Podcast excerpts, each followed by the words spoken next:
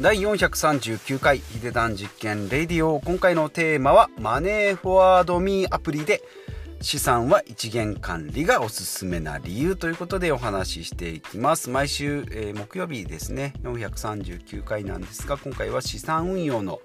お話ということで、まあ、いつもはですね株式投資のお話とか、まあ、NISA だ積み立て NISA だっていうお話をしてるんですけども今回はですね、えー、iPhone とか、まあ、Android もあるんですけどマネーフォワードミーというアプリ、まあ、ご存知の方もいらっしゃるかもしれないですがなんだそれと。いうことで、まあ、アプリの一つですね、家計管理のアプリですね、マネーフォワードミーということで、まあ、会計ソフトの会社なので、マネーフォワードクラウドとかですね、マネーフォワードの会計管理、まあ、3月15日までですね、確定申告やってたと思うんですけど、その確定申告のソフトとかですね、まあ、フリーとか、あとまあ弥生の会計ソフトみたいな感じで、えー、ありますけど、まあ、世界で、えー、使われているマネーフォワードですね。まあ、これアプリで何ができるのということなんですが、えー、まあ無料のアプリでですね、えー、まあ10口座まで口座を連携できて、その口座の残高とか、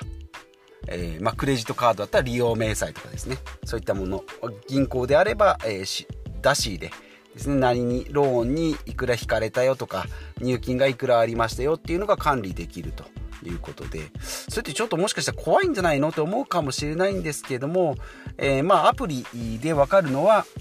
まあ、その残高とか利用明細だけなので、まあ、そもそもお金を引き出したりっていうようなセキュリティコードとかですねクレジットカードの番号とかセキュリティコードっていうのは入力しないのでまあ安心ですよと。いうことですねでまあこの会社自体もですね、まあ、かなり、えー、セキュリティが高い、まあ、銀行と同じレベルでまあ、世界の銀行と同じレベルで、えー、データは暗号化して、えー、管理しているので大丈夫ですよということと、あとまあ2段階認証とかですね、えー、ですので、まあ、見られたとしても、まあ、見られたっていうのもあまり聞かないですけども、見られたとしても残高とか利用明細だけなので、まあ、大丈夫ですよということですね。はい。で、えーと、メリット3つですけども、1つ目が無料ということで、まあ、10講座までなんですけどね、私もこれです。えー、10講座。で、11講座以上ですね。管理したいよという方は月500円、まあ、ちょっと高いかなと思うんですけど10口座以上、えー、管理ができる連携ができるし、えー、まあ、リアルタイム反映もですね無料だとちょっと1日2日かかったりするんですけど有料の場合は、えー、更新の頻度が高かったりあとまあ10講座がずっと,、えー、と無限大。だからま家族で例えば50講座あったよって言ってそれでも大丈夫です。で会社とか、まあ、個人と法人で管理してますよという人でも大丈夫。要は無制限なのでこれはめちゃめちゃでかいですよね。で私はですね20講座ぐらいあるのでまあ10講座でも大丈夫なんですけども例えばこれ100講座200講座ある方っていうのはかなり使い勝手がいいんじゃないかなと。いうことですね。であとはマンスリーレポートって言って月でですね、がグラフを作ってくれたり、まあ私これやったことないんですけども、まあ1ヶ月でまとめてこうでしたよと。で、2月はこうでした、3月はこうでした、去年の2月はこうでしたよっていうことで、えー、比較してくれるっていうので、家計管理をするんだったらまあ最高じゃないかなと思います。であとまあ残高不足ですね。引き落としとかして、えー、今月は足りるけど来月も足りないですよっていうような、えー、残高不足を通知してくれる。っていうメリットがありますので、まあ、無料でも、えそこそこ使えますけど、有料だとかなり使える幅が広がってきますということですね。まあ、1つ目はま無料でも十分いけるということですね。で、2つ ,2 つ目は貯金と投資の金額が見える化できる。ですね。まあ、いくらお金か貯まったんだ、いくらお金が貯まったのかどうかっていうのは、口座を見れば、えー、まあ、要は記帳すれば出し入れは見えるんですけど投資の部分っていうのはその口座から減ったお金で見えなかったりするんですね。そうなるとまた証券口座のえアプリだとか、まあ、ネットで検索しないといけないんですけどマネーフォワードだとその投資100万円投資したものが今120万円になってますよ。20%の利率が出てますよっていうのも見れるということなので、まあ、出し入れも見えるかで今100万円あって今100万円投資してとか今月50万円使ってっていうのが全部一元管理できるっていうのが非常にいいところかなと思います。え2つ目が、え貯金と投資が見えるかで3つ目が、え出し入れですね。入出金が見えるかということでこれで毎月のですね収入と支出がアプリで分かるというところとあとはまあ貯まった貯金の額とそれから投資の金額利回りも出るしトータル自分の資産が今現在いくらあるのかというところが、えー、メリット3つじゃないかなというふうに、えー、思います。で私の場合ですね20口座あるうちなんですけども、まあ、10口座しか紐付け連携できないので20口座のあるうちの、まあ、支払い口座ですね、まあ、ローンを払ったりとかあとまあ不動産投資で、えーだじえー、家賃収入が入ってくる分の収入。とあとは投資ですね。証券会社の投資。それから投資の、えー、使うお金の残高が残ってる銀行ですね。なので支払い口座とか収入は地方銀行広島銀行なんですけど、えーと、投資の証券は SBI と楽天証券。SBI 証券と楽天証券。で銀行はっていうと住信の SBI ネット銀行と楽天銀行。で動きの少ない、まあ、これだあとですね子どものジュニア NISA とかあなんかも入れると10口座にパンパンになるので、まあ、それ以外の動きの少ない口座っていうのはま除外して10口座で管理してると。なのでま動かない口座は例えば500万円あります。で動く口座はリアルタイムでじゃあ500万円ありますっていうと大体今今の資産が1000万円ですよっていうのが、えー、分かると。いう仕組みになっておりますので私の場合は20口座あるけれども10口座で OK と。まあこれが20とか、まあ30とか40とかになってくると有料でもいいのかなとか、あとまあもっと細かく、あとは長期目線で口座を管理したいなとか、推移を、資産の推移を、えー、見ていきたいなっていう人には有料がおすすめ。ということで私の場合は月1回 Excel にですね、まあ、入力してるという感じになっておりますでまあおすすめの人ですね。マネーフォワードミーのアプリをおすすめ。まあ、マネーフォワードミーっていうのはアプリですね。iOS と Android のバージョンでありますし、あとウェブでもですね、パソコンでも見ることができるということですね。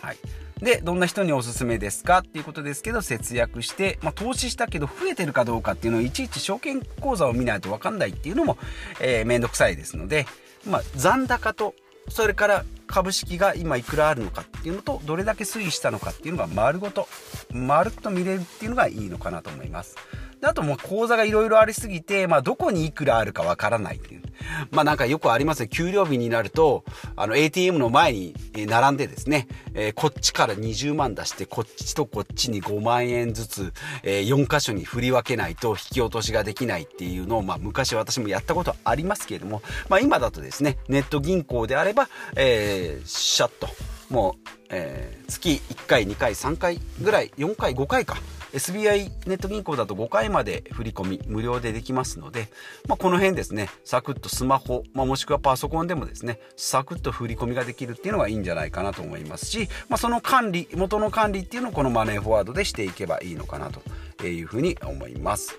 で、えー、やってよかったことですね。私がこのマネーフォワードミー、そうですね。まあ1年ぐらい今使って、1年半ぐらい使っておりますけど、良かったことっていうのは株価の値動きが、まあ毎日気にならなくなった。まあ値動きを見たところでですね、100円上がっても結局自分の資産にどれぐらいのインパクトがあるのかっていうのはよくわからないので、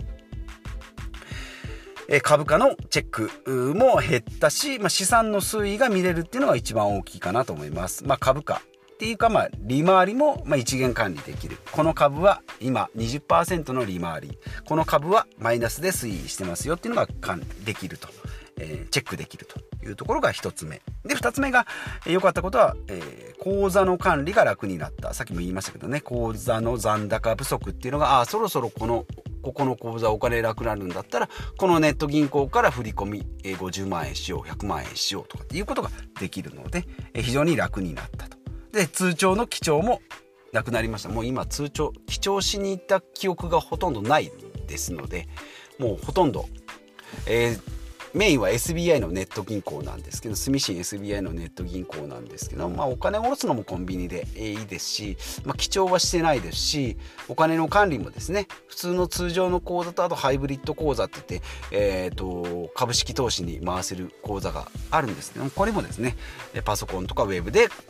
え、アプリでも管理できるので、まあお金がなければそこに横にスライドしたり、他の口座から、え、移したり、他の口座へ移したりっていうのも簡単にできると。ところですね。1つ目が株価の値動きが気にならならなくなった。2つ目が、えー、口座の残高不足を心配しなくて OK になった。っていうのとあと3つ目が、まあ、給料とかですね。家賃収入の収入部分。それから住宅ローンとかですね、まあ、普通の、えー、クレジットで買い物した、えー、出費とかっていうのも管理できる。で毎月の収入と支出が一元管理できて最終的には全財産丸ごとアプリ内で管理できると。いうことですね。月1回チェックすれば OK、まあ、これを Excel に私は入力しておりますがここでですね、え、どれだけ推移したっていうのを考ええー毎日チェック記帳することなく見れるので、えー、いいんじゃないかなと、えー、思います。し、まあ、使ってて非常にいいなと思います。なので、まあ、細かいですね、3000円とか5000円。まあ、日々の暮らしでではですね、スーパーなんかで使う時にはちょっと2割引きのものを買ったりとかっていう細かい節約はするんですけど、大きな管理っていうのはマネーフォワードで、えー、一元管理できるのでいいのかなと思います。マネーフォワードミーですね。私は iOS の iPhone バージョンで使っておりますが、無料でできることですね。え家計簿が自動作成できますし、レシートをパシャッと、これあんまりやってないんですけどね、レシートをカメラでパシャって撮るとですね、1、2回やったことあるの。えっ、ー、と、どこどこドラッグで買いましたっていうところまでですね、全部自動で入力してくれるので、えー、細かくですね、毎月の収支、いくら、えー、雑費で使った、食費で使ったっていうのを、え管理したい方はですね、レシートをパシャッとカメラで撮ること、これ無料、無料でもできますし、あと過去1年分のデータを管理することができるので、まあ、1年間の家計の推移っていうのは残る。無料でもですね、できると。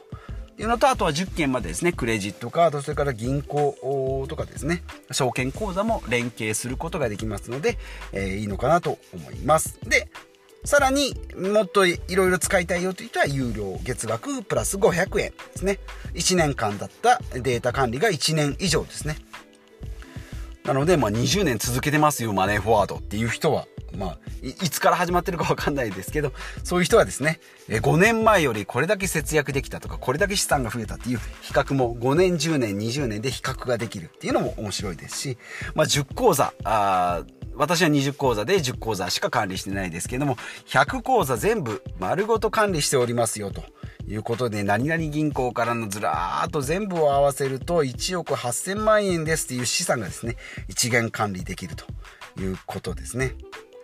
はい。で、あとはマンスリーレポートって先ほども言いましたけど、毎月1回レポートが来ます。グラフでこれだけ推移、株式がこれだけ増えましたとか、え債券がこれだけ増えましたとか、全財産がこれだけ増えましたとか、貯金がこれだけ減りましたとかっていうことですね、えチェックしてくれる。今月はちょっと出費が多いんじゃないですかなんか高いもの買いましたかみたいなチェックを入れてくれると。いうところと、あとは残高不足ですね。この口座、そろそろ口座、金額が、残高がなくなりますよっていうのを教えてくれると。いうことで家計管理がっちりしたい方はですね私は趣味レベルでやってるので、まあ、有料の会員ではございません。無料で、えー、十分活躍させて、えー、活用させていただいておりますが、家計管理をですね、がっつりがっつりやらないともう支出が止まらないよっていう方はですね、月500円、1日15円ぐらいで、えー、管理ができますので、非常に有料なアプリじゃないかなというふうに思います。まあ、有料アプリいろいろありますけどね、私が今使っております iCloud 月額400円で、え、家族で200ギガっていうのを使っておりますが、こういうですね、まあ、有料でもかなり優秀な